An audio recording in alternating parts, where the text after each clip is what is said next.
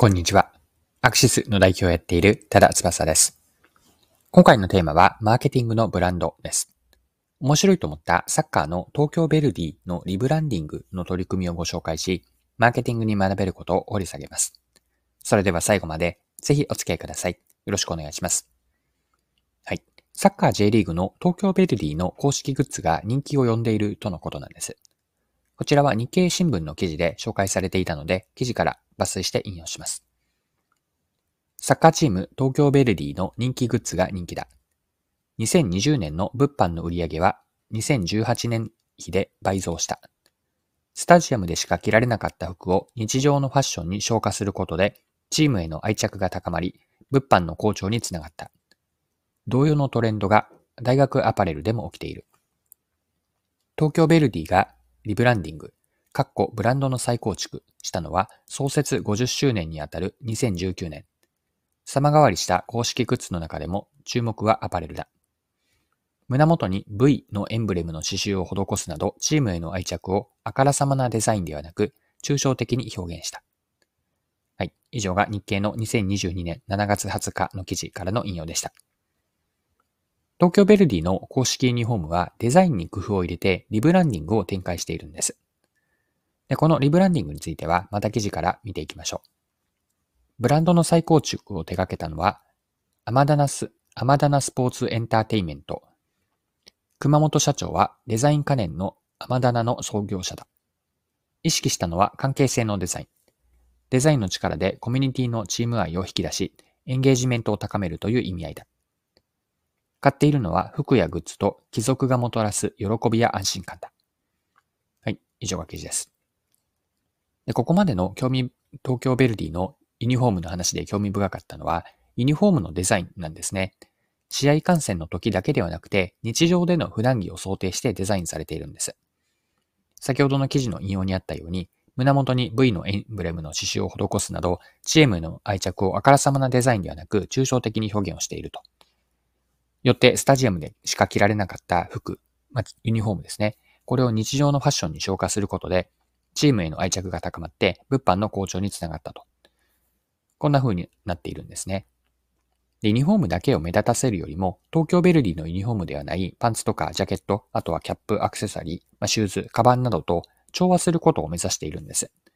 いわば共に生きるという共生の道を選んでいて、ユニフォームは着こなし全体でのワンオブゼムの存在にしている。まあ、あえてそこに留めているというのが興味深いです。で、この東京ベルディの公式ユニフォームの事例は、マーケティングのブランドにおいて示唆があるんです。で、具体的にどういった示唆があるのかという話の前に、そもそもブランドとは何かについて一度整理をしておきましょう。ブランドとは一言で結論から言っておくと、お客さんからの好ましい感情が伴った商品やサービス。これがブランドなんです。好ましい感情が伴ったと言ったんですが、好ましい感情とは具体的には、例えば好きとか共感している満足感、誇り、憧れ、応援したい気持ち。こうした感情が深いほど強いブランドになります。で、好ましい感情が伴った商品やサービスということなので、ブランドというのは数式の足し算で表現ができて、ブランドイコール商品プラス感情になるんです。で、ブランドでもう一つ大事なことがあって、それはブランドとはあくまでお客さんの頭の中にある価値イメージ、価値というバリューですね。価値イメージや、ま、信頼のことなんです。で、この頭の中にある、お客さんの頭の中にあるという意味において、売り手というのは直接ブランドをコントロールすることはできず、間接的に働きかけをするしかなくて、なぜなら頭の中にあるからなんですが、この直接コントロールできないというのもブランドの特徴です。で、もう少しブランドについて続けるんですが、このブランドにおいて働きかけをすると言ったんですが、働きかけというのがブランドに ing がつくブランディングなんです。で、ブランドができる流れを簡単に整理をしておくと、まず何かしらの商品やサービスにまつわる体験をするんですね。でその体験においてポジティブな感情が形成される。好ましい感情ですね。それとともに頭の中で価値イメージ、バリューへのイメージが形成されて、結果的にブランドになると。このような体験、感情移入、価値イメージ形成、そしてブランド化。これがブランドができる流れなんです。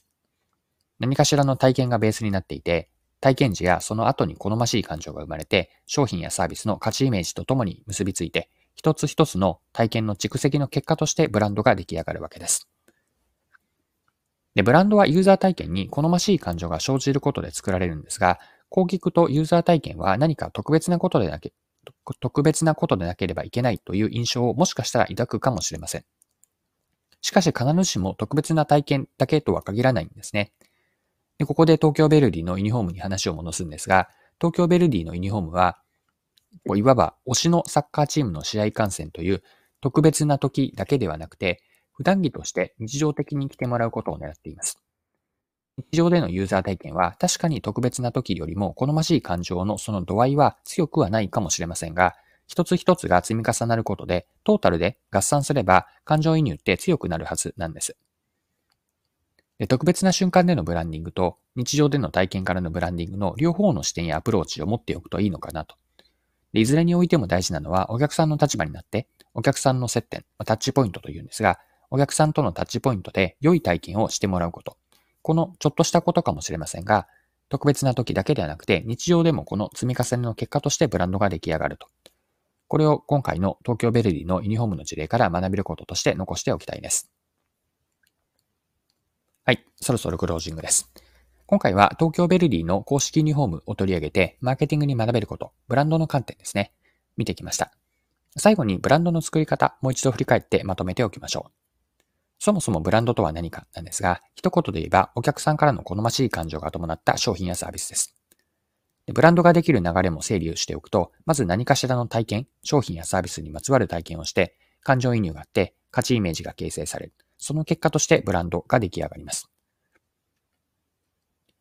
で特別な瞬間でのブランディングと日常での体験からのブランディングの両方があると思っていて、いずれにおいてもお客さんとの接点で良い体験をしてもらって、その積み重ねの結果としてブランドができます。はい。今回も貴重なお時間を使って最後までお付き合いいただきありがとうございました。それでは今日も素敵な一日にしていきましょう。